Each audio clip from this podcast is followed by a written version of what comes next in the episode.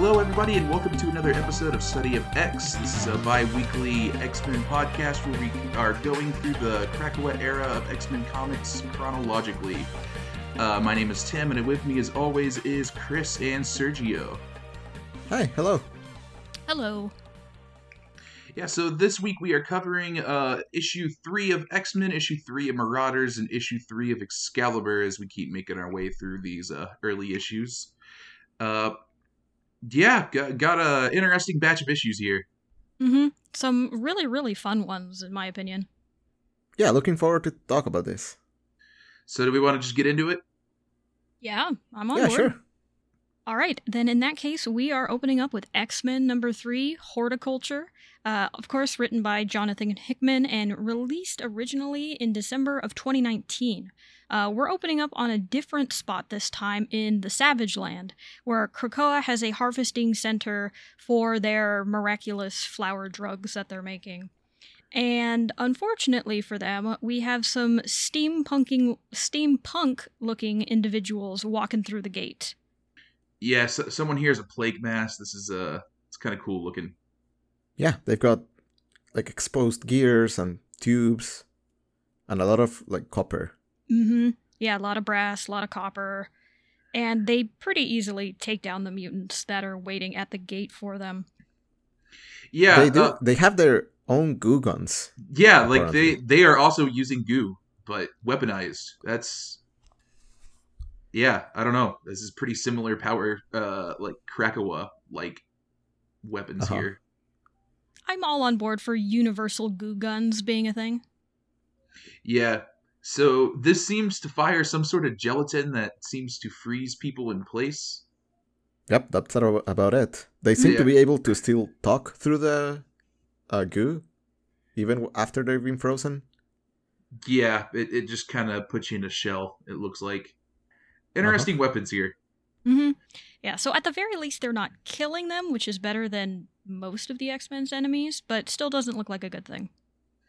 Yeah. Um I really like the dialogue here. Uh they seem to just avoid using swear words, calling them uh w- one of the lines here is we just love the S word out of flowers. So Uh-huh. yeah, that's kind of their whole deal. Yes. Yeah, and they also confirm uh, that they are not mutants when asked. Yes. Yes, and that is probably one of the most important things, uh, as we're going to see leading into this next part as we get to the Quiet Council, where it's kind of found out that nobody can get to the Savage Land at the moment, and Krakoa is screaming about it. Which, not a good thing considering this is supposed to be a closed mutant only system. Mm-hmm. Uh, there's a real fun interaction here between Jean and Emma where they just kind of snipe at each other. It's Mhm. uh, very, very snippy, but it's okay. They're going out to get drinks afterward. Mhm. Yeah, gotta say, I don't love Emma's outfit uh, here. It's a very traditional Emma outfit, which is interesting. She's always kind of dressed like that. I'm I'm in the same like spot as you, Sergio. I think her other outfits have been better, but that has absolutely been her thing before. Yeah, Yeah. I, I miss her uh, girl boss um, f- fur coat. Yes, I do too. I love that thing. But yeah, Uh-huh. so uh, we get a data page here. Uh, Emma's apparently got a headache. Uh, Krakoa is not having a good time. Apparently, wildlife is more aggressive. Um, Black Tom Cassidy has noticed a decrease to the like island mass, and uh, all the telepaths are just having a very very bad time right now. Yeah, and the important thing here is that uh, actually Krakoa is parasitic, which they haven't mentioned before. Uh, it says here that Krakoa has to feed on the psychic energy of mutants to survive, and normally it has to eat two mutants a year to survive, but because there are so many mutants on the island, it's fine now. They just take it, he, the island just takes a little bit from each mutant instead of having to essentially kill a mutant to survive. It's Yeah. like paying taxes. Yeah, it's like living in Texas. Although without said the paying benefits. taxes. Oh, like taxes. I heard Texas, but I'll, I'll go with both. That's so funny. It's just yeah, it's you know it's the same thing. Um, but yeah, it's it's kind of interesting. Um, I did they mention this issue before in House of X and Powers of X? I- no. Yeah, I don't remember hearing I about do that. not recall that. I I always remembered that there was some sort of a transaction between the island and mutants, and I'm pretty sure this is what I was remembering. Uh, but yeah, Hmm. no, this was never put on the brochure of when you come to live at Paradise, the island eats you just a little bit. Yeah, because I, I could have sworn there was something in there about them like thinking about using husk to like feed Krakoa, but uh, yeah, this this gets around that problem pretty easily. Just there's enough people here that Krakoa doesn't need to eat a whole person. Yeah, although it doesn't work out when the island is in pain. I, I mean, nobody has died at the very least, but this seems bad. I don't know. I feel like this would be a should be a bigger issue. Yeah, a couple of observations here. Um, this data page mentions Krakoan wildlife, which we haven't seen a lot of. Um, and I would love to see what Krakoan wildlife looks like because we have seen some like regular animals, Mhm. um, but then we just saw on the previous X Men issue that there were uh, some weird animals on the other island that it was merging with. Mhm. So I, I, I- I do wonder what's up with that, especially since this seems to confirm that there is kind of like a link between the fauna within Krakoa and Krakoa itself. Like it's like they were also affected by um these perturbance. We uh we saw a little bit of it in X Force One, I believe. Yes, I I was going to refer to that because uh I think it's Wolverine who hunts one of them. Right. Mhm. Yeah, Yeah. I would love to see a lot more of that. I, I yeah, feel like I agree. They've It's- been holding out on us on the weird animal front. yeah, we need more. fu- We need more funky animals. It's true. Yeah, and also, um, I wasn't entirely sure how much time had passed between the initial kind of assault we see in the first pages of this issue and then the uh, council meeting happening, but it, it hasn't been more than a few hours. Yeah, I have to assume. I'm, I'm gu- guessing uh, the psychics wanted to probably get this out of the way pretty quickly with being in literal pain. Uh huh. Yeah. Yeah. E- So, yeah. Especially not to mention the other problems that are popping up. Yeah, like not being able to access the Savage Land seems like a pretty pretty uh big emergency situation here. Yeah. Yeah. Actually, now that you mention it, um, the cover to this issue has Scott and Emma riding dinosaurs. Which is super sick. I love it. Yeah, we, we don't for being in the Savage Land don't get much uh dinosaurs here. Yeah, I, I only just made the connection as uh, Kris was like narrating the beginning of the of the issue that the Savage Lands probably meant dinosaurs, uh, but there aren't actually any dinosaurs on this issue, which I find very disappointing. Yeah, needs more dinosaurs. Yeah, I mean it's probably because they do have this garden, I guess, set up. They I mean they do need Mm, somewhere to mhm. grow the flowers. I don't know why they just don't do it on Krakoa. But hey, you know what? Just take over part of the dinosaur land. That's cat. That's okay. Yeah. So, but even though we don't get literal dinosaurs, we get figurative dinosaurs. Uh, because we're heading back to the Savage Land where these That is so mean. I know. I'm sorry. It was the best segue I had. Uh, but we do find out that these steampunk individuals are actually a group of four older ladies uh, who are honestly really funny together. I love all of them. Yeah, they've got got a good rapport between them. So Yeah, it's it's a really good dynamic here. Like all of their dialogue is just really great. uh-huh. Uh, I I love their old woman names. We got Edith and Opal and Augusta and Lily. Mm-hmm. Mm-hmm. And the best I way love um I love this panel of Edith like looking to the side and her orange shades like eclipse her eyes and it's really good looking. I think that's a cool pose for her. I'm happy Yeah. for them. E- Edith just comes across as just like really enjoying this, but yeah, she gives a anecdote here about uh, how she collects uh, her husband's social security, who she uh, not so subtly is implying she murdered. Uh-huh. Yeah, even though these ladies do look like they walked off the set of The Golden Girls, they're clearly they clearly mean business. You know, they've murdered people. They're talking about basically if not killing the mutants, at least disabling them. Uh-huh. Uh also a word means ass opal is just it's good stuff. It's a good line. Everything about their dialogue is just really fun. But uh anyway, so uh Cyclops, uh, Sebastian, and Emma, a little odd group here to send, Yeah, decide what to go team. to the Outback. Yeah, so they take a Krakoan gate to the outback uh, because they can't directly get to the Savage Lands. Uh, so instead, they are looking for another way to it. So uh, they meet up with their good friend, whose name I can't remember at the moment. Uh, Gateway. Yeah, Gateway. Thank you. So, um, this is actually kind of a fun callback.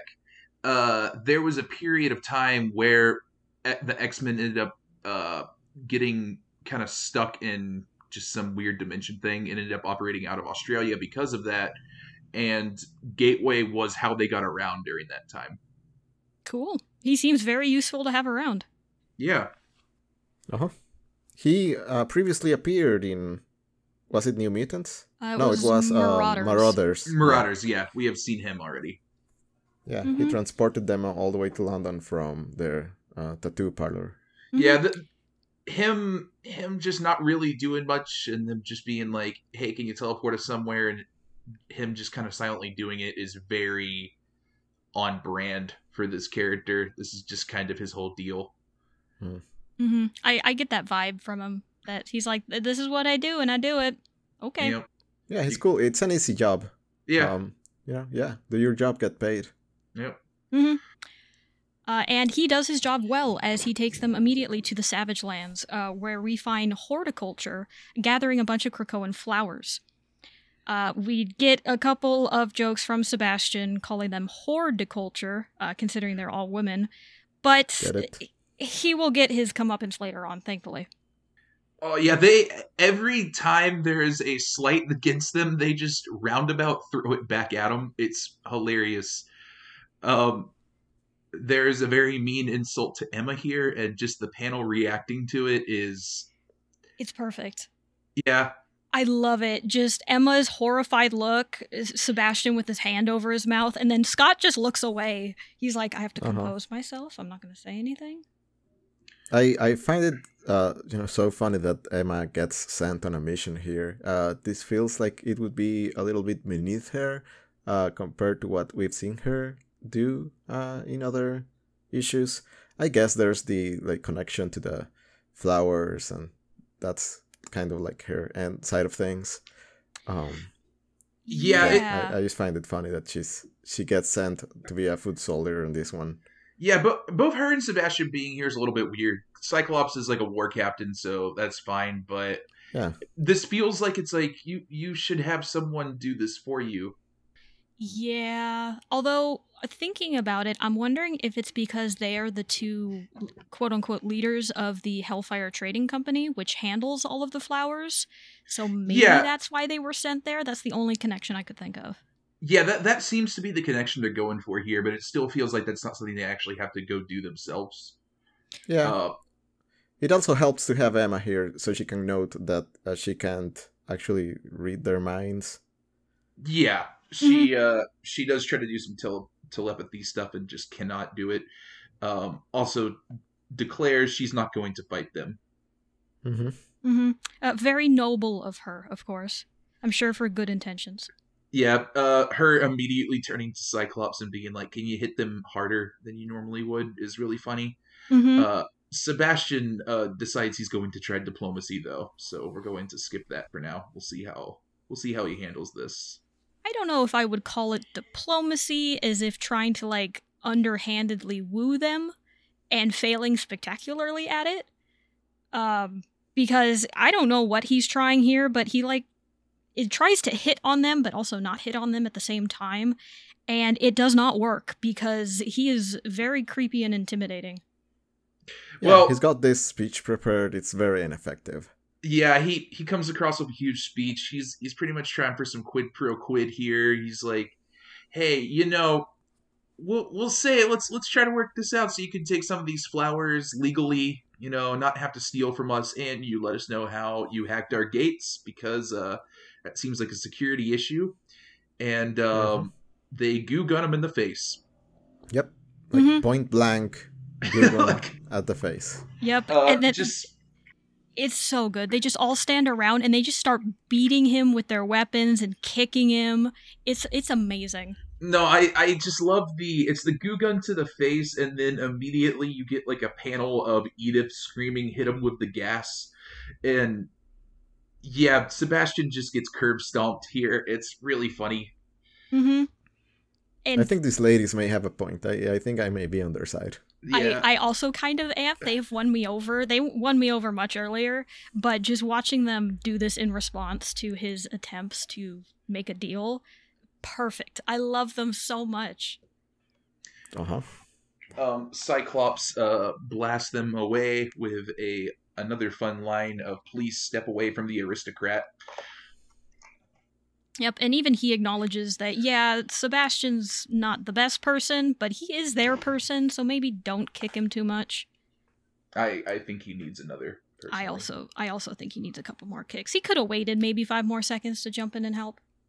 It's also kind of funny because uh, apparently the gas turns off their powers. Um, otherwise, this would have just helped Sebastian because of his whole kinetic thing. Mm-hmm. Yeah, so it was good for them to actually have that. Yeah. Uh, but these ladies are also really, really good at deception uh, because one of them fakes that she broke her hip. So Cyclops, you know, saying that this lady has now broke her hip, is going to go over to help her and also gets a goo gun to the face. Yeah, they they do water aerobics and yoga four days a week at the YMCA. I don't know what was what he was expecting here. Mm-mm. Yeah, he stood no chance against those ladies. Are you kidding? So, uh, yeah, um, this doesn't go super well for Cyclops either. Uh, Emma uh, asked them what their whole deal is, and uh, then we get to learn what their whole deal is.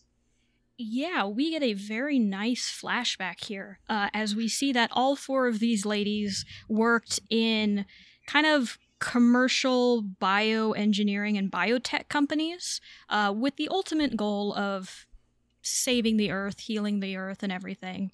But they, of course, found out that capitalism ruins everything and greed is a horrible, horrible disease. And so they decided that they would fix the problem themselves uh, by probably killing a couple billion people off of the planet. Yeah, um, it, it- it's kind of interesting. They don't seem to have a consistent ideology here either.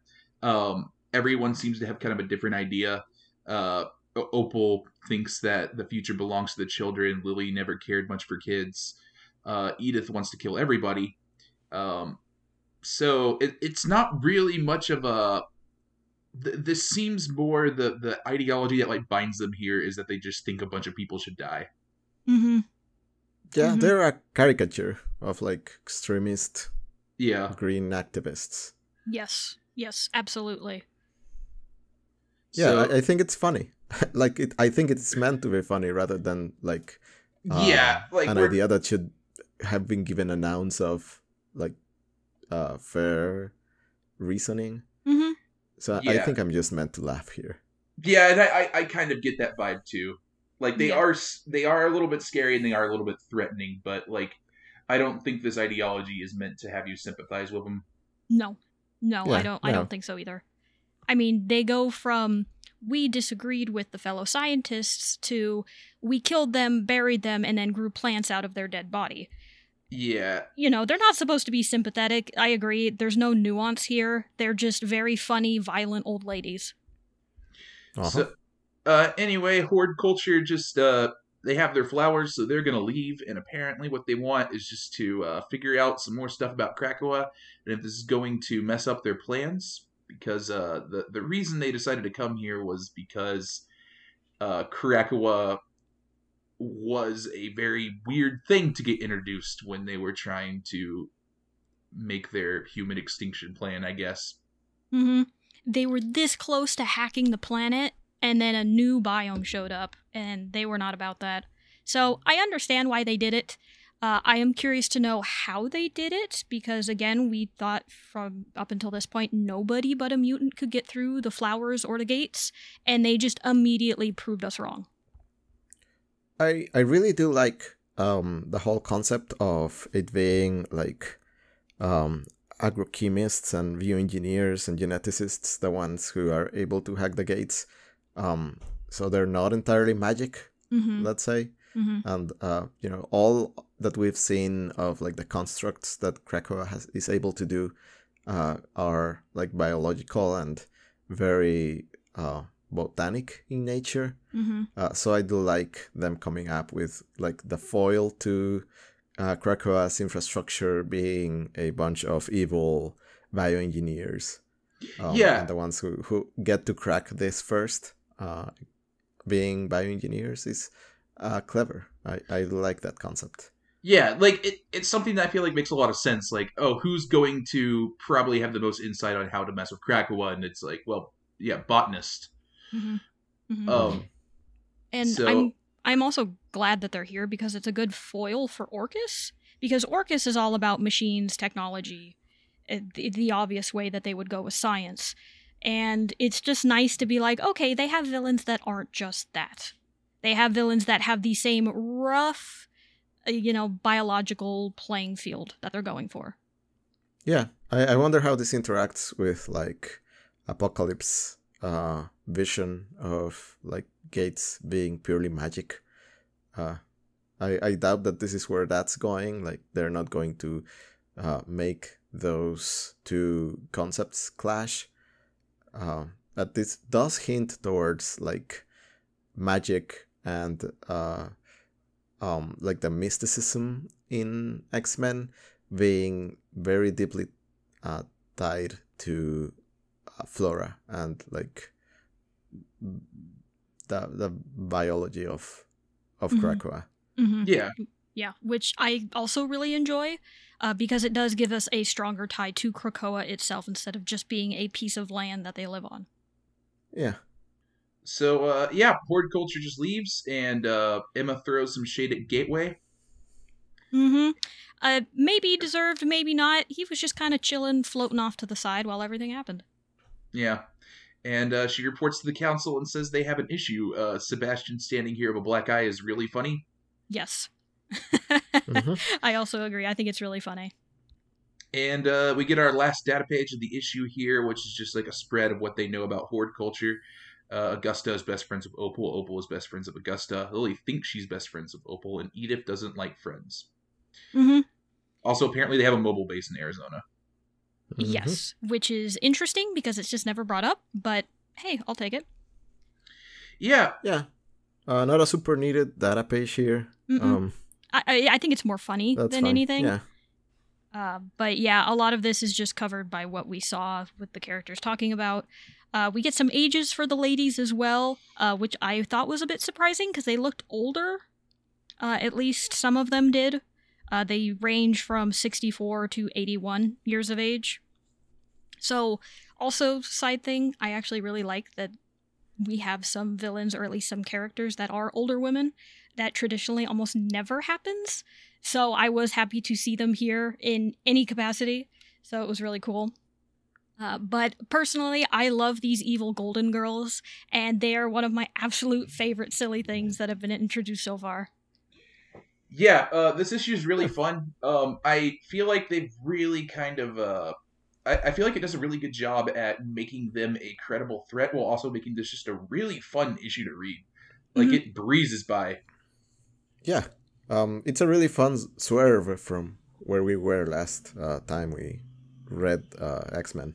Hmm Yeah, with demon incursions and weird secret plots and communication with other people.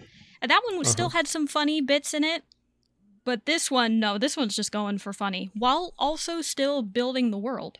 Because even though we're like, okay, yeah, this is this is great, this is silly, you do now have the real credible threat of somebody can get through our portals, and that's a problem. Yeah, and this was like a like as fun as it was, this was a complete loss for the X Men here. Like they they Mhm. did not succeed. They got beat up. Uh huh. Yeah, no, they 100% lost here, which I also think is kind of interesting. But we'll see what that fallout is because those ladies did take a lot of flowers. Yeah. Yeah, very much a setup issue, uh, but I really enjoyed it. Mm-hmm. Yeah, I, I, that's where I would be as well. Good setup issue, funny, really fun.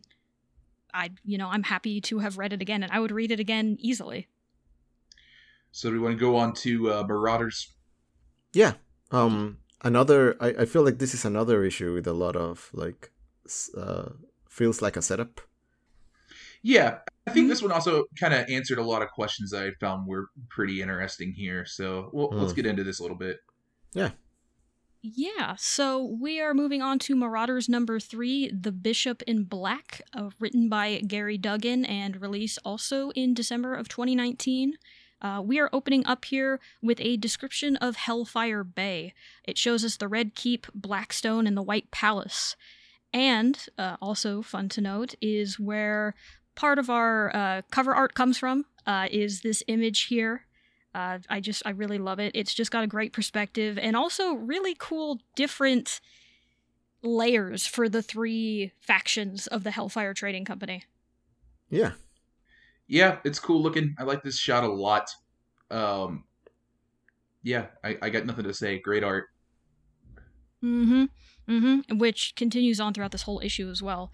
Uh, but there is a bit of a dialogue over everything, and we find out that we are looking at Sebastian Shaw and what he did very early on in Krakoa. Because several weeks ago, he had to right a grievous wrong. And we find out that he is there to see the resurrection of his son, the second mutant to ever be resurrected. Uh huh. Right after Pyro, who's like on a wheelchair yeah, he got into Logan's stash, and I just uh, I really want to know what Logan's stash is. Yeah, because apparently it knocked him out pretty bad. Yeah, he's like drooling. Yeah. Mm-hmm. He's drooling in a wheelchair, repeating himself. I would imagine uh, Logan probably has extremely strong alcohol. Yeah, but yeah, man, to be in a wheelchair. Yeah, that's got to be real bad. It's a good thing they have some healers on the island, I guess. Yeah.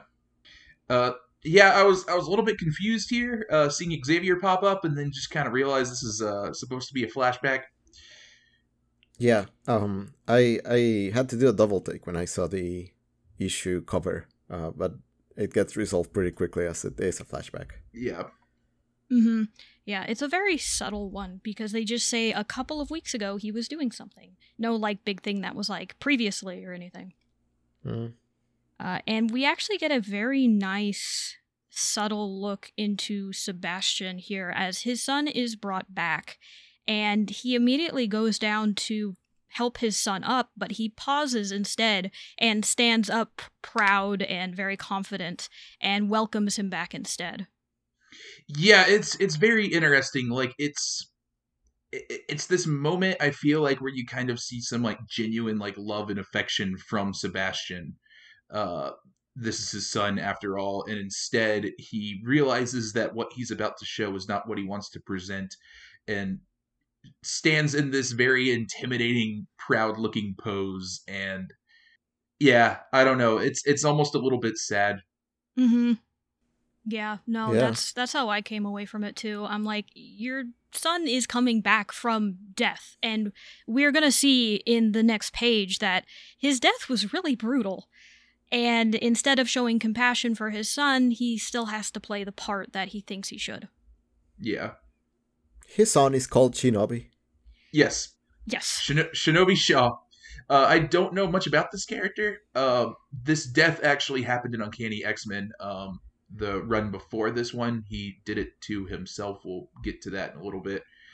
But uh, yeah, mm. seems to have ties with Japan too. Uh, yes, uh, this... I went ahead and actually researched him a bit. Uh, there's actually not a lot outside of what happened in Uncanny uh, Avengers. I think you said X Men. X Men, Uncanny X Men. Um, he basically the whole thing with Shaw being his father is Sebastian was in Japan, had an affair with a lady there, and he had a son. That was it. And he happened to be a huge fan of uh, Sega's uh, 1987 arcade release Shinobi. Yes. Yeah. Yes. He he literally his, his son is like named Ninja. Like, hmm come on, man. Like, I mean, that also kind of fits Sebastian. He would be the kind of person to do that. So it's fun. It rolls off the tongue really well. Shinobi Shaw. I mean, come on. Yeah, it's a really fun game. You gotta. Yeah. At least he's not called uh, Sonic. This is true. Oh boy, Sonic Shaw. Sonic Shaw. And that's the son he doesn't want to talk about. He should have became like a Nintendo fan. Hmm. Oof. Should have. Diddy Shaw. Diddy Shaw. Oh man. Uh, so yeah, we get a uh, a shot here of Shinobi's corpse before this, and yeah, so um, Shinobi's powers are to make himself intangible, kind of similar to Kate actually, but can also like make his limbs harder and stuff as well. So he made his hand intelligible, stuck it through his skull, and then made it hard again, and that is how he died. hmm And, you know, I love the panel here where it's shown because you just get Shinobi asking, How did I get here? Shaw kind of having a moment, and then you just see his skeleton. It's Yeah. a really effective, like, oh, something really bad happened to have him die. Yeah, it's so effective. We get two versions of this scene uh, in this issue. Yes, Yeah, and I love it- it both times. Um, so yeah, we get we get a little banter after this. Um, they're walking among Krakoa. Shinobi says he still wants to kill Sebastian. Sebastian seems okay with this, hmm That's how you Oh. know that he's a Shaw. and uh, yeah, they're going through the door. Uh, go to the Black Keep, and uh, we kind of learn here that Sebastian was. This is who Sebastian wanted as the Red King. Mhm. Yeah, which I also again, th- this issue does a very good job of not directly telling you things and instead of indirectly doing so. Uh, because all Sebastian says here is to go get changed. I made clothes for you, but it's not in your color, it's in red. And he comes back out with a red suit. And given the whole color thing going on with the Hellfire Trading Company, it works really well.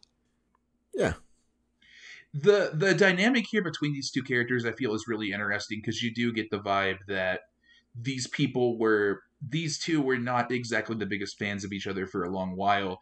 And it feels like sebastian saw an opportunity here of like oh i could actually be on good terms with my son and is uh, taking advantage of that.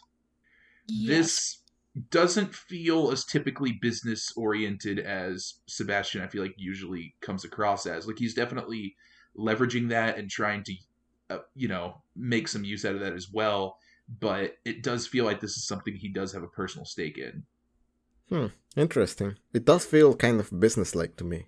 Um, Yeah, yeah. I, I don't know much about Shinobi, um, but he does strike me as someone who's sort of pragmatic or trying to be pragmatic, and that's why he's not acting on his emotions solely, at least. Yeah, and Mhm. it feels like Sebastian's trying to appeal to that because I do agree. I feel like there is like an undertone. Like I, I think Sebastian is trying to portray this as it is business, but Yeah. I I get the vibe that Sebastian personally wants this to work out. Like the reason he is trying as hard as he can to put Shinobi in this position is because he does want something with his son here. Yeah, yeah, I can see that. It does remind me of like opposing politicians or uh, two CEOs of competing companies, like going out to dinner or something, or meeting at a gala or something like that, having a conversation. Mm-hmm. Yeah, I I would agree with you there. Which it, it kind of feeds into that feeling that this is kind of sad because I agree that this is something that Sebastian seems to have more of a stake in. But his son just came back to life after a brutal death, and this is the first thing he does. I'm sure maybe this is how Sebastian shows that he cares about people, uh, but it's not a very warm reception, honestly. Yeah, I mean, at the very least, it's consistent with what we've seen of him. True, very Um, true. I don't think they touch each other in the entire uh, issue. Yeah, and, and honestly, I will say I feel like it's almost warmer than you would expect from Sebastian here. Hmm. Like it, it, it feels like this relationship has been very cold or has and even been hostile before this. So like it being at a point where they're like just friendly discussing business with each other seems like a pretty weird step for these two. Uh-huh. Uh, so yeah, they go through uh, Krakoan gates um, to New York, which is very interesting because they have this whole thing fenced off with a bunch of soldiers around it, and uh, they say it's to keep people out, but then they ask Sebastian what he wants to declare, and this is just like, yeah, this is a U.S. border they put up. Hmm Uh-huh. This is this is like Checkpoint Charlie. Yeah, Yeah. like Oh yeah, one hundred percent. Uh-huh. um, some uh, some people from a cult come up to uh, Sebastian and Shinobi. Uh, Sebastian very rudely uh, knocks them away. I don't think they needed to do this, but uh, from what this other man is shouting, they might appreciate it. I don't know. Yeah, this these seem to be like pro mutant cultists. Yeah, hmm Yeah, uh, Sebastian commented on it in the next page that their sudden rise has made cults that are both pro mutant and anti mutant. Uh, but it does seem like this cult in particular sees them as gods and just wants to be seen by the gods, uh, which uh, personally I find to be a really cool take on this. Uh, because, yeah, you do have all of these people all of a sudden have their own island. They are now a nation. They are giving out drugs to extend life and have solved most disease. Yeah, there's going to be some people that are going to worship them. So I'm fascinated that they even brought that into this already. I think it helps that they call themselves gods. Yes, I also think that helps too. Uh, you know, if you see Magneto on TV lording over people like he owns the place, yeah, you're going to see some people being like, oh, of course he is. He's a god. Why are you asking? yeah. Like this, this does feel like it makes sense. Like you're going to have some humans hate them, and you're going to have some humans that do just kind of buy into the whole thing and like actually worship them. hmm I would love to see this cultist interaction with somebody like Charles Xavier. You know, to see how he would respond to these people. Because I don't think he would come into this trying to lord over them. I feel like he would try to dissuade them from doing that. Yeah, I I don't know about the current Charles, but yeah, that that is something that is would be kind of interesting. Um, I would like to shout out this next panel here because uh, as they're talking, you see they're getting out of a horse-drawn carriage, and uh, I I just think that's a fun little character take right there. Like, yeah, th- this is a character that would go to a steakhouse in a horse-drawn carriage. Totally. This is the guy who's got like $10,000, $20,000 suits. Like, of course he's going to spend the money and do something like that in Manhattan. Yeah, Yeah. I was in Manhattan uh, a month ago and I saw people in carriages. I am sure that Sebastian would uh, be one of them. Yeah, um, yeah, that that's a thing. I, there, yeah, some big cities just have those running around. They're like probably more expensive luxury taxis. Probably. I, I Uh-huh. would believe that. And I mean, I also I also say this, but like, hey, if I had the chance to do that, you bet that'd be cool.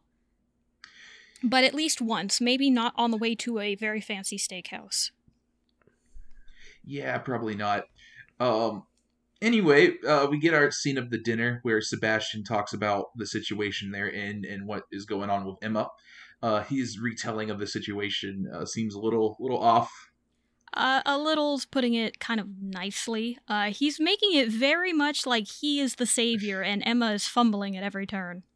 yeah, Emma got over her head and was just like, "Please help Sebastian," and it's like, "No, dude, what?" Um, and yeah, this is this is a just a bold faced lie. Hmm But it builds his character. Like, you're getting a really clear look at who this guy is. He's business, he's very much trying to make everything pro him. If he can take an action that helps himself, he's gonna do it. Like, I definitely see this as a character that would probably, you know, murder his own son to get ahead. Uh huh. Yeah. Um. So Shinobi isn't sure if he wants to kill him or not, but uh, does need to go to Tokyo.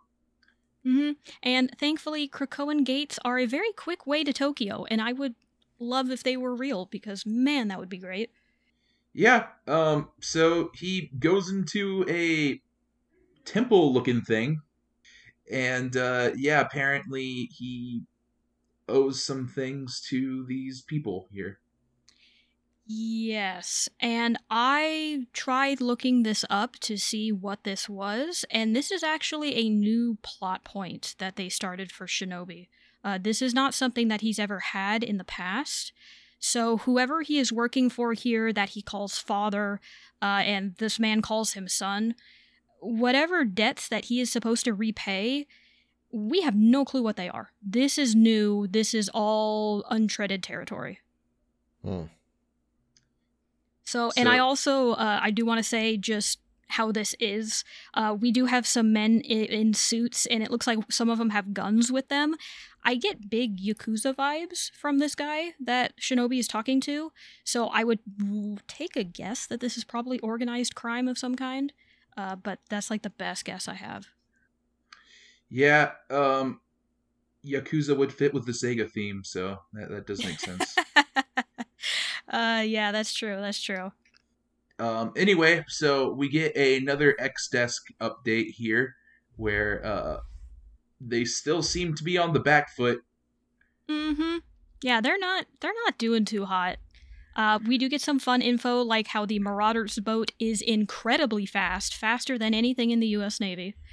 Uh, we get some info that Island M is being used by mutants, uh, and that Kate and Bishop were talking via unsecured cell phones, where it's pretty clear Kate is trying to get Bishop to be the Red Bishop for the Hellfire Trading Company. Uh, yeah, she wants Bishop to be the bishop. That's, you know, it's in the name. Uh huh. Um, I also really love this part of the X Desk report where they're just make a complete detour in what they're reporting to be like, what happened with Forge? Why did we let him go? Because yeah, that guy used to work for the government.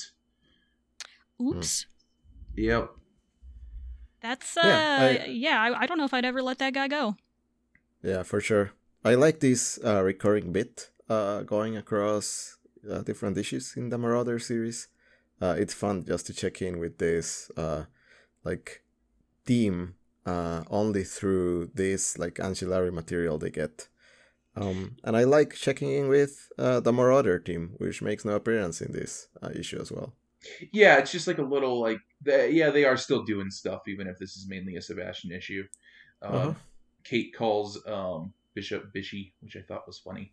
hmm Uh, But yeah, the X desk is really funny to see because it's just very seeing the Marauders through the eyes of a government agency that feels really bogged down by like budget and bureaucracy is really fun. Yeah. I would read that. Yeah. Yeah, yeah. same. Yeah, like I would I would read a whole thing on this of talking about the X-Men but not directly through the X-Men. Um, but honestly, Sergio, now that you've pointed it out, compared to other data pages we've gotten in different uh, series that we're reading, I don't know if this one would be my favorite, but it's definitely up there. Because yeah, you get world building. How is another government looking at these guys? You get to see what the Marauders are doing, and you just kind of get some quick facts about them that maybe you couldn't fit into a story really well. Like, hey, now we know the Marauders' new ship is super fast, and Storm is really strong when she is trying to command a boat.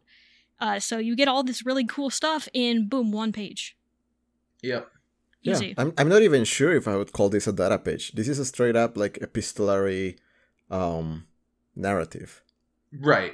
Like Mm, we're we're getting a story uh, from like written letters and conversations and things like that, and I I really dig that kind of uh, uh, device when it's used, like literary device. mhm. Um, so I, I do enjoy these more than most, uh, like interruptions or like text interruptions in, in other issues, especially since I feel like uh, it it feels like they have a quota to fill sometimes, um, and this one has kind of converted that, uh, and it now serves a purpose beyond just like providing expository material or giving Mhm. more context or uh, you know doing again exposition uh, just to fill out some pages th- this feels a little bit more meaty and a little bit more focused to the needs of the like the issue and the story. This is really serving its objectives. Yeah, I would I would mm. agree with all that. It, it, does feel like the most like it, it's really interesting seeing how different writers approach these because it does feel like some are just trying to yeah we got to have some of these let's just fill some space and then yeah Duggan here is very much just kind of weaving them in very naturally. Mm-hmm. Mm-hmm. And making it look very easy too. Like this doesn't break the flow. It's very, you know, it's like, oh, of course this would be how it goes. Why wouldn't it go that way? But I also think that's part of the pro and con of reading various uh, comic book series at the same time is yeah, you do get to see how other writers are doing it. Some do it super well, like Duggan, some not so much. Yeah. Um, yeah anyway, that's a it's a pretty also a pretty good transition because now we're back to the present, where uh, Kate now has the title of Red Queen. Hmm. Uh, and we get uh, Sebastian and Shinobi back together, where Sebastian basically offers his son to work with him, uh, even though his red ambitions must be must be put aside. But it is Shinobi's call. Uh, also, I just want to note that this sword Shinobi seems to have is the one that was presented to him from the uh, previous interaction, so that's kind of neat. Yeah, Don't I, I, was about to note that. Um, who knows what happened between then and now? Yeah. Mm-hmm. Yeah, because you do have some time that have passed. But hey, Sebastian doesn't seem to care. His son got a sword. Oh well. Yep. So um, they Sebastian seems to want him as the Black Bishop now because he cannot have the position of Red King. Um, so we go down the dock a little bit and we see the uh, White Bishop boat, which is a submarine. But uh, the Black Bishop boat seems like a stealth military gunboat thing. Yeah, we actually get a couple of really interesting tidbits here. Uh, first off, is that Sebastian has a war room with little carved boats uh, over the planet, which one, it was super cool. Uh, but also, he's talking to his son about have about the fact that they have island nations in two oceans. They're going to need some sort of a naval defense, and that seems to be what he's positioning his son to be. Is the military might of the Hellfire Trading Company. Uh, and interestingly enough, he also mentions that they should have a non terrestrial personnel, which to me kind of says that they're looking into space a bit. Yeah. Um, I, I thought some of the exposition here was a bit awkward because it felt like things um, Shinobi should already know uh, since we're now in the present. Mm-hmm. Uh, but there are definitely some tidbits that feel like they would be appropriate here since this is when uh, Shaw's offering the Black Bishop position to his son. Yeah, so I- would agree with that. Some of it's a little clunky, but it quickly picks itself back up uh, as he's offering it. Uh, but what I find interesting here is after it is offered, Shinobi says he will offer it, he will accept the offer under one condition, and he wants to know if his father knows how he died. So okay, hold on. Let, let, us get into that a little bit, but I just want to also just note here I think Sebastian's mindset earlier on is pretty interesting when he kind of just mentions that the aging top 1% of their population owns 90, 90% of the wealth, and they want to get as much money as they can from from them as they can before they die because the Krakoan drugs are going to prolong their life by five years. And I think that's a very capitalistic way to look at it and it's it's very interesting. I feel like that's a very spot on perspective that I could see Shaw having here, where he's looking at this as like, oh yeah, these five years are going to make the one percent just live longer. During that time, we can just try to get as much money from them as we can. Um, yeah, no, I'm glad you pointed that out because I noticed that on my reading, but I forgot to mention it. Uh, it's the scummy kind of capitalistic thinking of like, okay, how can we squeeze the most money out of these people right here? And he nails it 100%. Like, yeah, of course, the 1% is going to spend an obscene amount of money trying to get Krakoan drugs. They're going to live longer. Of course they are. Yeah, it, and yeah, I think that's the interesting part of this also is because like, what would happen if you had drugs that made people live longer? Who would get those drugs? And the answer is like very obviously, yeah, uh, old rich people are going to be taking those. And that Mhm. is going to have the byproduct of extending their lives, so they end up holding that wealth for longer. hmm And as we've seen already, Shaw is not the kind of person that really cares about people. So, you know, of course, he's only going to look for the money. Whereas you have Emma's side of it, and she seems to be the in between between Kate and Shaw, where Kate is definitely the person who is the optimist and is looking at this to help people. Uh, where Shaw is the opposite and is looking for the money. Emma's somewhere in the middle. I feel like she would agree with what Shaw is saying, but also be like, okay, but we should make the drugs available to other people too. Yeah, um, it's interesting. I would have thought that um, Shaw would have been part of the one percent he was talking about, uh, but he seems to be more like the uh, rover type of person or like caricature, uh, where what he's trying is like scam people, or not precisely scam, but get as much out of this business deal as he can uh, and that I, to me makes him look like a loser. Yes, 100%. I know yeah, only I, I, yeah, go ahead. I was gonna say I only know tidbits about Shaw's past. Uh, he definitely acts like he's a part of the one percent, and I want to say he's usually fairly wealthy. Uh, but he's always done the the very scummy kind of wealth gathering. So you know he he's the guy who would rather bankrupt a hundred people to make his wealth than doing it some other way. So I think you honestly you nailed that description of him. Yeah, and I, I do get the vibe that I almost does kind of want to portray this guy as kind of a loser. Um, like I mean, look how he dresses.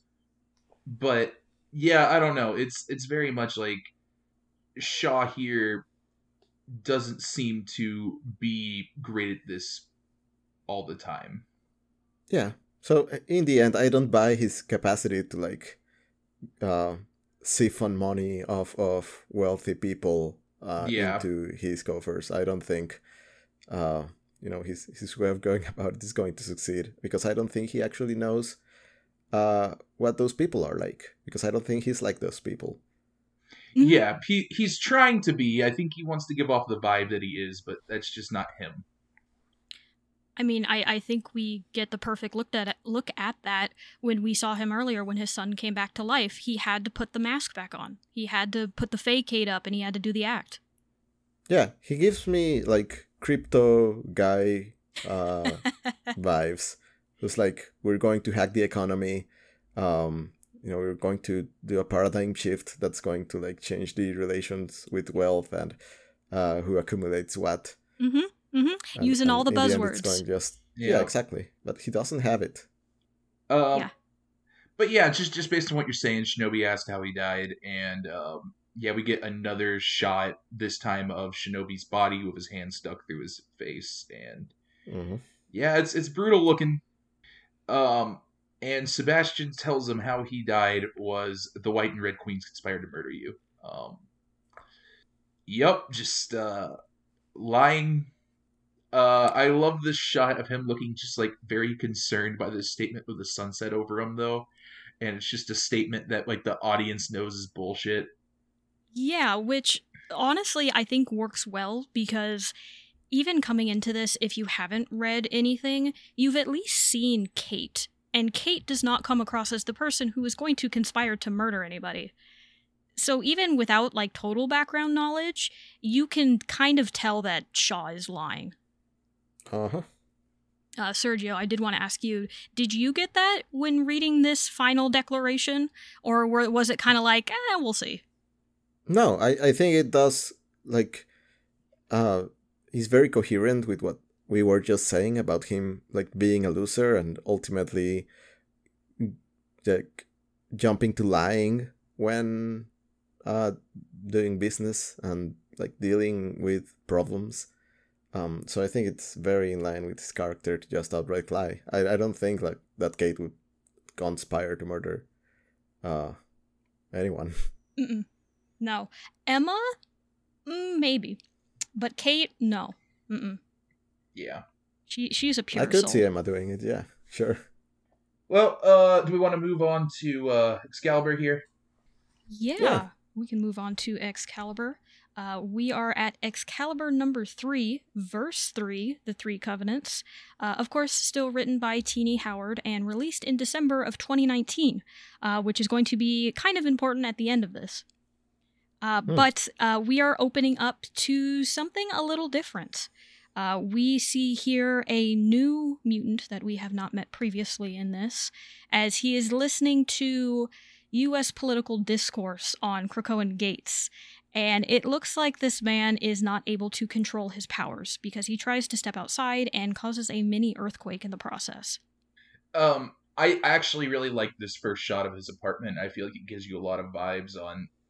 Uh, this is not a happy person. You get a lot of just like beer cans and pots filled with uh, dirt Uh-huh. or beer bottles. I mean, but uh, yeah, uh, very sadly looking at some children outside of his apartment playing soccer. Yep. Mm-hmm.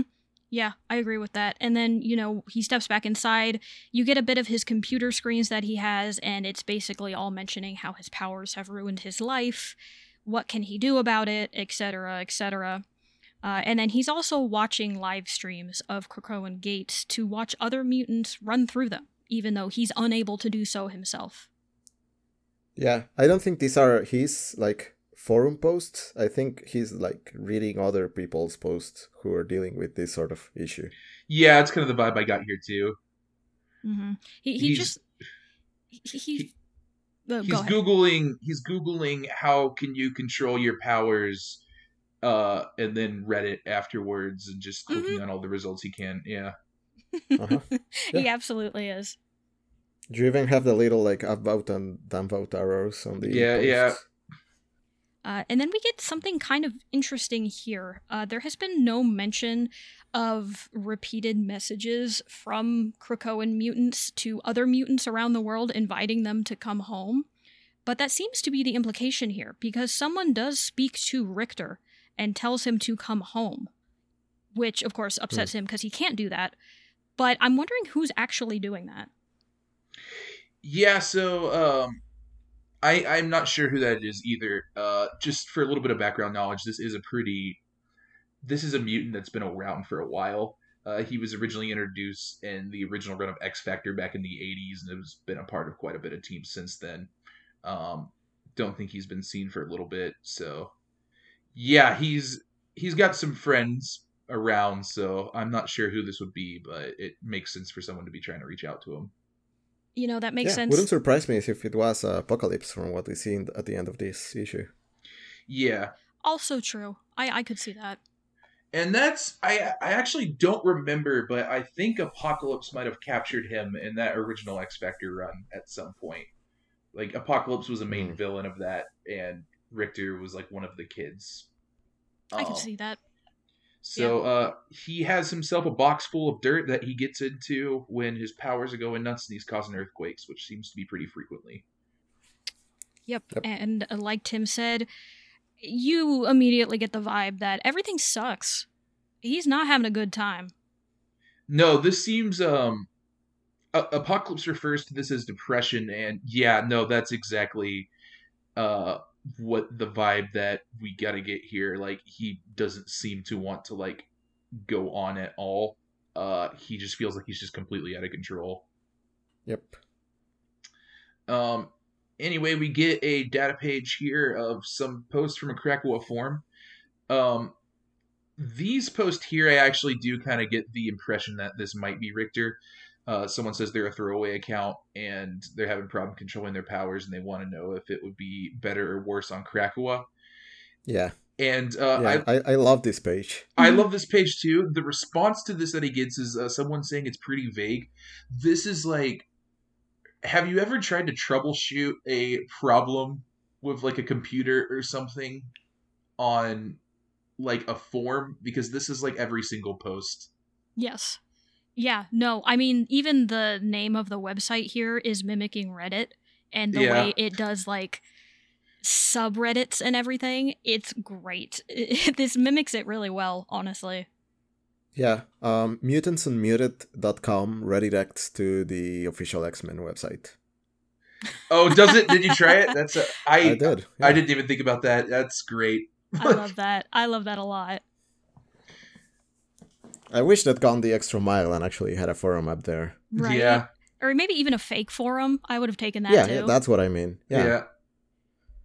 Um, but no, it just it just redirects to like marvel.com slash uh, comic events, House of X, and Powers of X. Yeah, that makes sense. that's that's fun. I like that. but Uh-huh. yeah, he he gets kind of just a uh, he he gets one of the responses where he just kind of brushes it off, and it's like I I could see this like you're just googling links and you end up stumbling across these posts. You see this like account where just didn't get their answer and disappeared from the internet. Mm-hmm. Mm-hmm. Mm-hmm. Like it's a, it's a very good like yeah that's a forum post all right. Yeah. This is the closest we've gotten to what I wanted to see regarding like day to day life on the island. Yes. This data page right here, just immaculate. I love it. Yeah, it's, Um, it's I really do good. wonder what the tampon situation is on the island. I It- also want to like, know. It makes so much sense. Why has no one talked about this? Yeah, like why why can't you get an answer to this? Like Yeah. Can I charge my phone? That's Yeah. important. yeah, Yeah. Need and to know. And you know you have a couple of questions about childcare, like meetups. Uh huh. Hey, does anyone want to start a soccer team on the island? Oh, I, yeah, that one's great. I love that. I want to be a part of the Krakoa uh, football club. Give me a series focusing on these people. Yeah. Please, I'm begging. Yeah, I would love like a one-shot series of somebody and their friends being like, "Hey, we're gonna go on vacation to Krakoa for the first time." You know, just something Yeah. like that. A nice like slice of life kind of thing. Uh, Uh-huh. Island related relationship advice needed. Yes, another of these posts is just like perfection. like yes, like Yep. Yep. No, she she Tini got this perfectly when she wrote it. yeah. Like it's so good. yep Me- Yep. Meanwhile, back in Camelot, Yeah. Meanwhile, with Arthurian legends, uh, it seems that trying to start a war with mutants has not solved Morgan Le Fay's plant problem, as they are growing back in her pool. Uh, yeah, it um it seems like they're dying, but they keep uh, appearing. Are they like pulling them from somewhere? It's not clear. I almost get the impression that like something has happened to try to get part of Krakoa into Otherworld, and this is where it's leaking through. Mm-hmm. So, Yeah, but it- yeah, it's it's it's not clear. and it seems what's happening is it's trying to form a gate here too. So, yeah, this uh, Krakoa really wants to make a gate in Otherworld, I guess. Um, so she gets on the uh, mirror phone with uh, Mariana Stern, who um, mentions that she still has not dealt with the mutants yet, but also we learn that Britain does not know that Captain Britain is now Betsy. And more Mhm. importantly, now a mutant. Yes, which is a very interesting focus for Morgan Le Fay, because you know why did she care if the British people know who that is or not? I, I I get what she's going for with like a oh you know the people of Britain will turn against her and so she'll have opposition on both sides, uh, but it's it's very almost petty, in a funny way. She seems very uninformed about how the real world works. Um, so I think this comes across as a joke where Marianne is trying to like redirect her thoughts into things that are actually matter. Yeah, no, one one hundred percent, and I think we've gotten that vibe before on other ones, where Morgan Le Fay is just like, yeah, the material world, that's just kind of where I have some followers, I guess. Yep. Not my problem. Really wants these flowers out of her fountain. Mm-hmm. And we also get immediate confirmation off of the cliffhanger from last issue that yes, this giant dragon is in fact Jubilee's son, Shogo. I, I still think it ate him. Mm, well, the jury's still out. I feel. It's also true. I mean, they kind of take a guess as to what happened, and they come to the conclusion that, hey, weird fairy magic, the imagination of a child. Eh, shrug. I guess it works. Well, I, I do like the like super cutesy uh version of Shogo and the dragon, like Yes, yeah, I, I in love the that too. imagination of I think it's Betsy here. Yeah, I, I think Betsy is implying that she is kind of seeing this in Shogo's mind. Um, oh, right. because it's like the the purple thing is like her powers. Uh, so yeah, it seems Okay. yeah, Shogo wandered through the gate and just turned into a dragon. Mm-hmm. Yeah, apparently the reason is because uh, babies have a lot of imagination and can just tap into the power of that a lot easier than older people. Yeah, shrug magic. Yeah. Uh huh. Uh, and then I do have to kind of agree with Gambit here. Uh, he is still upset that they have left Rogue back with Apocalypse, and she is still Sleeping Beauty as far as they know.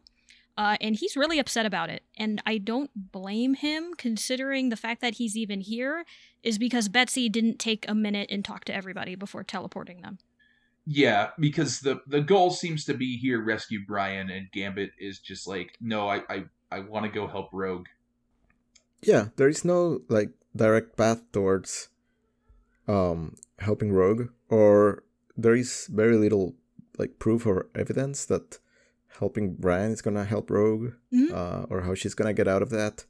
Like it seems to me, just by virtue of this being on the same issue in the same series, that those are connected. But I think it's fair uh, that Gambit isn't all that convinced. Yeah. Yeah. like he he just feels himself getting further and further away, further and further away from helping his wife, and that's just not Yeah. something he's into.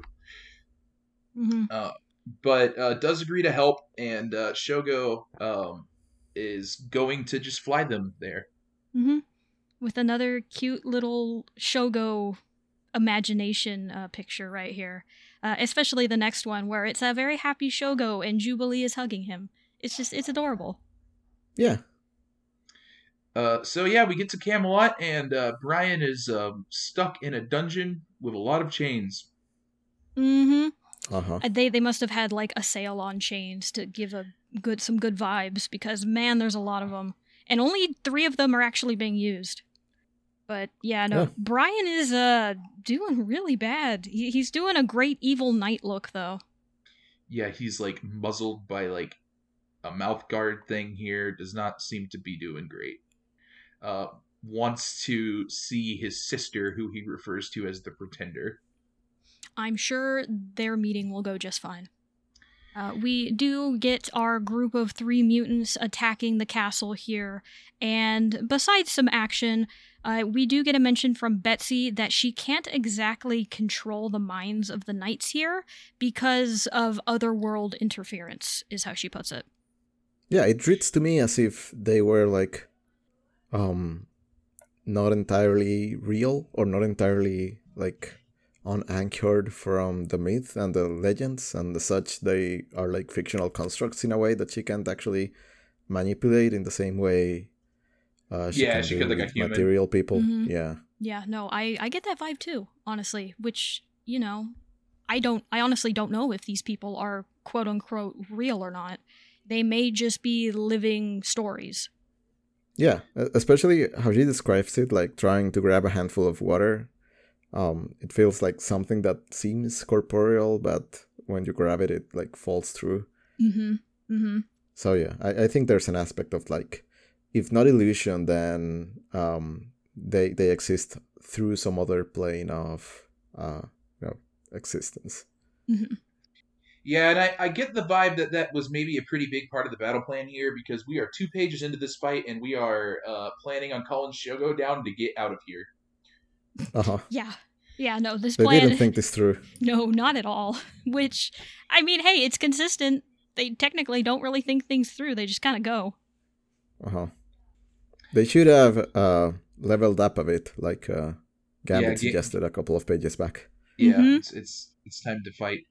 Um, so yeah, we call Shogo down and um, we're trying to get up on Shogo, but here is Brian and a bunch of other black-looking knights.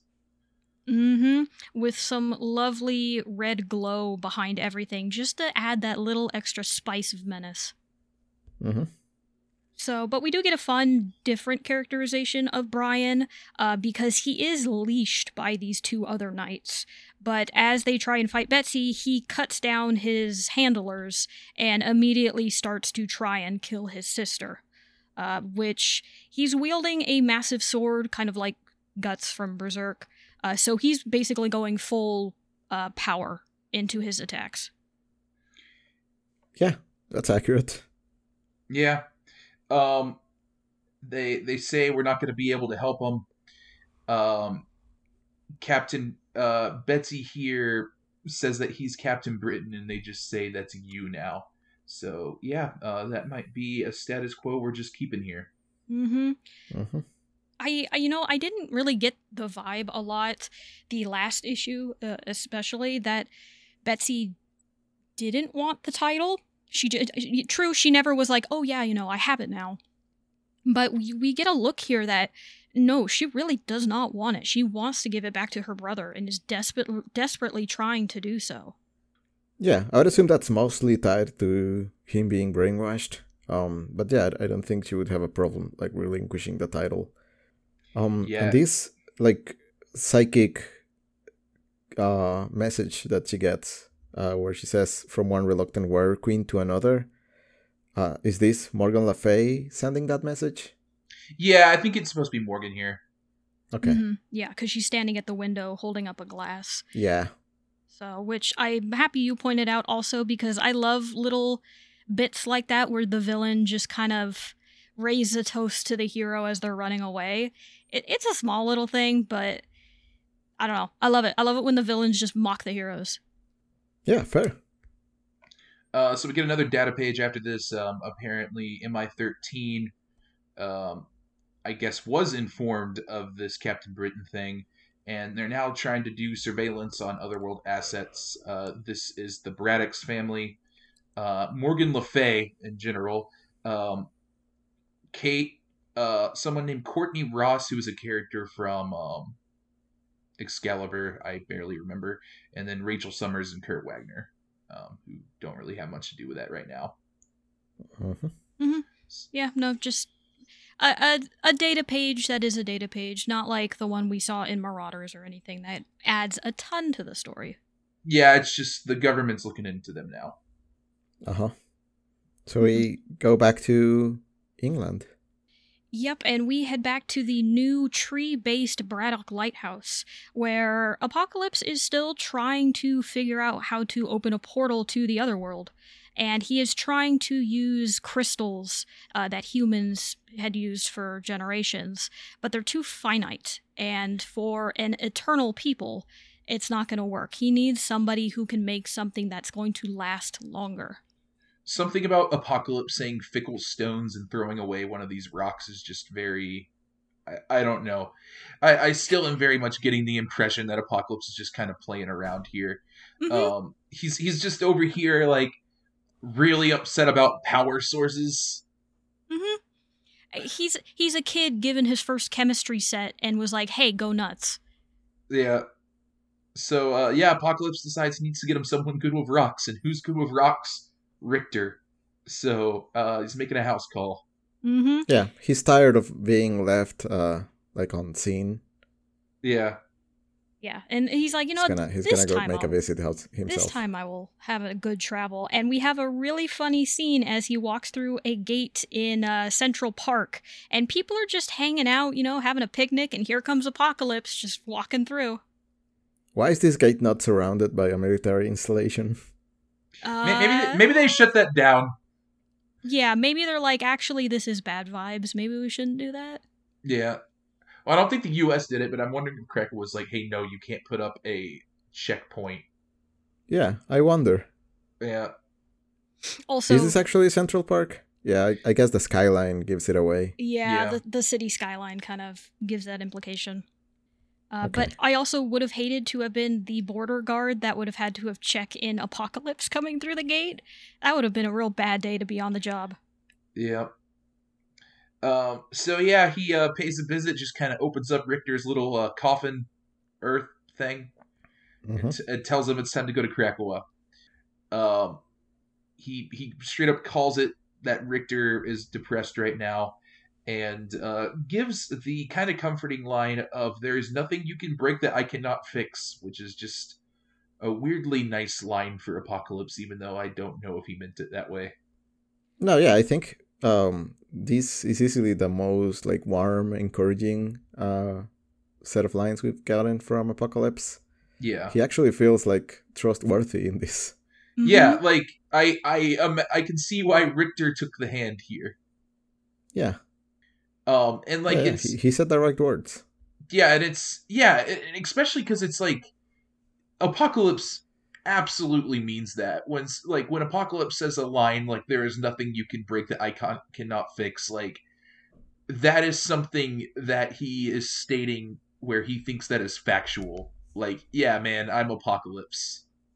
Uh-huh. Um, Mhm. I'm I'm not scared of the earthquake power. Mm-hmm. No, one one hundred percent. Like he's not the guy who's gonna lie to him just to get him to where he needs to go. Yeah, this is not Sebastian. No, no, no, no. So, but then we get a a bit of an awkward cut, I would say, where we have this nice line, and then all of a sudden, here is Rictor and Apocalypse back into the lighthouse. No real look on if Rictor had any problems trying to get through the portal, going outside, if Apocalypse helped him or not. My mental image is that Apocalypse carried him like a new bride and just walked him through the portal, but that's probably not what happened. But Oh, that, you- that's what you- I'm going you to know- go with. You know what I think? Do you remember the earlier uh, Krakoa forum post we thought when they said, "Do you have anyone that can hold your hand as you go through the gate?" Oh man, Apocalypse. you're right. Apocalypse. Oh, could you imagine just Apocalypse walking through and he's holding the hand of this tiny little guy next to him? Yeah, it's great. It's a great image. Oh no, I yeah, that's okay. That's 100% what happened. No one can tell me otherwise. Yeah, uh, especially since he's like walking outside of the tower and he's not creating an earthquake. It feels like, um, you know, uh, Apocalypse's words of encouragement really got through to him. Yeah. Yeah. I I mean, I can't say I would be any different. If some big scary strong guy was like, "You can do it. I'll fix anything that goes wrong, but you got this." I'd be like, "Yeah, I do got this." I mean, like Apocalypse's bicep is like the size of Rictor, so like, yeah, I, I would yes. trust that. That yeah, that too, that too. Uh huh. So thankfully, now that Rictor has somebody who believes in him, he's doing a bit better. Uh, but having walked outside, he does get stopped by a member of MI13, uh, Pete Wisdom, uh, who is a member of British Secret Intelligence. And like I mentioned earlier, because it is timely, uh, the Queen needs Captain Britain. Yep. Yeah, this is also a character from the original Excalibur, um, and also a mutant, but seems to be still doing Britain stuff. Yeah, he's got like fire claws coming Yeah. out of his fingers. Yeah, that's that's pretty much his power set. hmm Okay. Seems cool. Yeah, I think I'd asked a couple of issues uh, ago if um, uh, 007 had ever appeared in this Mm. uh, Yes, you did. in these runs, and this is this comes pretty close, I think. Yeah, It's still uh, left to be seen uh, how much they go into like the secret agent tropes, um, but I'm happy with this. hmm We we do get some secret agents, secret intelligence, and also for the Queen. Uh-huh. So, uh, yeah, honestly, this is probably the most I've been into an issue of Excalibur that we've started reading. Uh, This might be my favorite issue this week. yeah, this was a. I, I don't know if I would say it's my favorite. I think this was a very strong batch of issues here.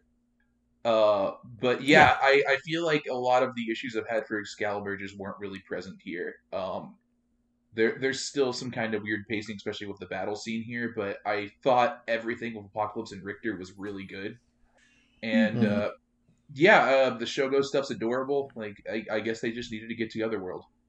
Yeah, I saw the other two issues this week as kind of setup, and uh, I was hoping for payoff on this one because it's it's kind of been all over the place with Rogue and um the The, the, uh, the Betsy's Captain Britain family, stuff, right? yeah, the Captain Britain stuff and another world and everything, and now that last issue we had a like really good closing scene with them arriving on Otherworld, um, having a dragon, like a very straight like conflict to tackle. I was hoping for this issue to like recenter things um, and like focus on just one thing, and it kind of did it, and I, I am happy about it. Yeah, it's interesting because like I, guess there was two main focuses in this issue, but it does feel like it this very well could have not have been uh focused because there was like an entirely new character we've introduced here. And yeah. uh but I, I feel like the plots were kept separate enough where it worked really well. Mm-hmm. yeah we we had a good main conflict. We had a b plot. Um mariana showed up but it was only for like a second so it didn't bother me and it's not like i hate her but like the cult stuff hasn't really been developed to a point where i care about it um, so I, I did really enjoy this um, as kind of like a very centered, uh, focused on one thing, uh, you know, narrative. Yeah, this was uh yeah I again very much agree there. Um, I this is absolutely the strongest issue of Excalibur so far. This was a big improvement.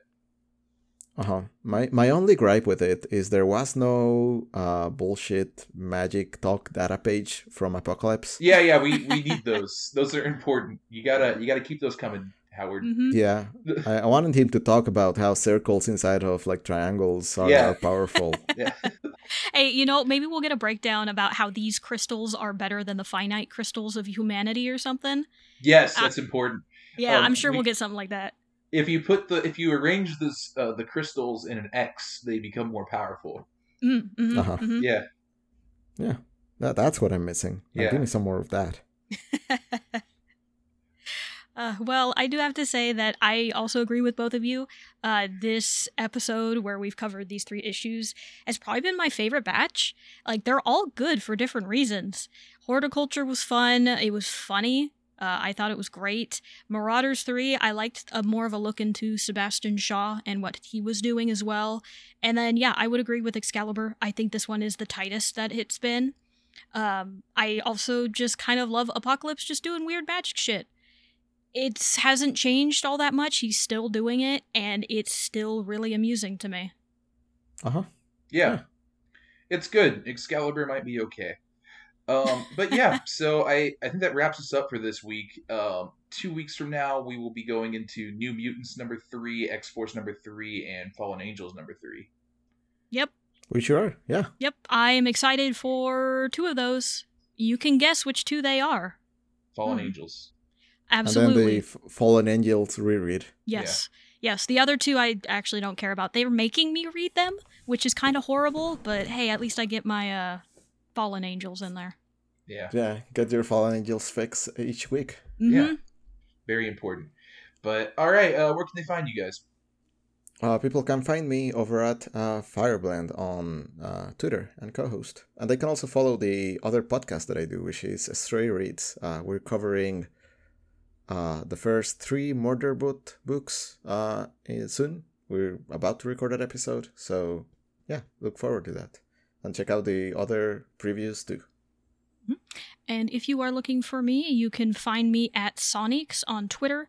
That is S A W N E E K S. Uh, I mostly just talk about Pokemon or memes there, honestly. Not a whole bunch. Uh, and then, uh, Tim, if they are looking for you, uh, where should they send a agent of MI13? Uh, mutantsunmuted.com. Okay, got it. Mm. Yeah, it's, that's where I mainly hang out. Gotcha. Are you still trying to start that football team? Yeah. Yeah. Okay. Good luck. I'm sure you'll find somebody. I'm sure Wolverine would be a great uh, running back. We're uh we're looking for a forward. Ah. Okay. I'm sure you'll find somebody. We're talking about two different football here's, um, but I know we are. um, sports, right? Yeah, yep. sports. God, I would love to know what Krakoa's like favorite sport is. Yeah, same. Right? Like what, what's the what's the pastime of Krakoa? We we need more day to day stuff. Yes. Um, but all right, I think that's gonna do us for this week. Yeah. yeah. Uh, if you are looking to follow us on social media, you can find us at Study of X, either on Twitter or on Tumblr. Uh, you know, if you are listening to this podcast, again, thank you so much for doing so. Uh, if you could leave us a review on your podcasting app of choice, that would be wonderful. Uh, and if you do have any questions, comments, theories, anything like that, you can email us at studyofx at gmail.com. Yeah. Yeah. Um, those would be welcome. Yeah. Please do that. But, All all right right. then. All right, until next time, later, mutants. Bye.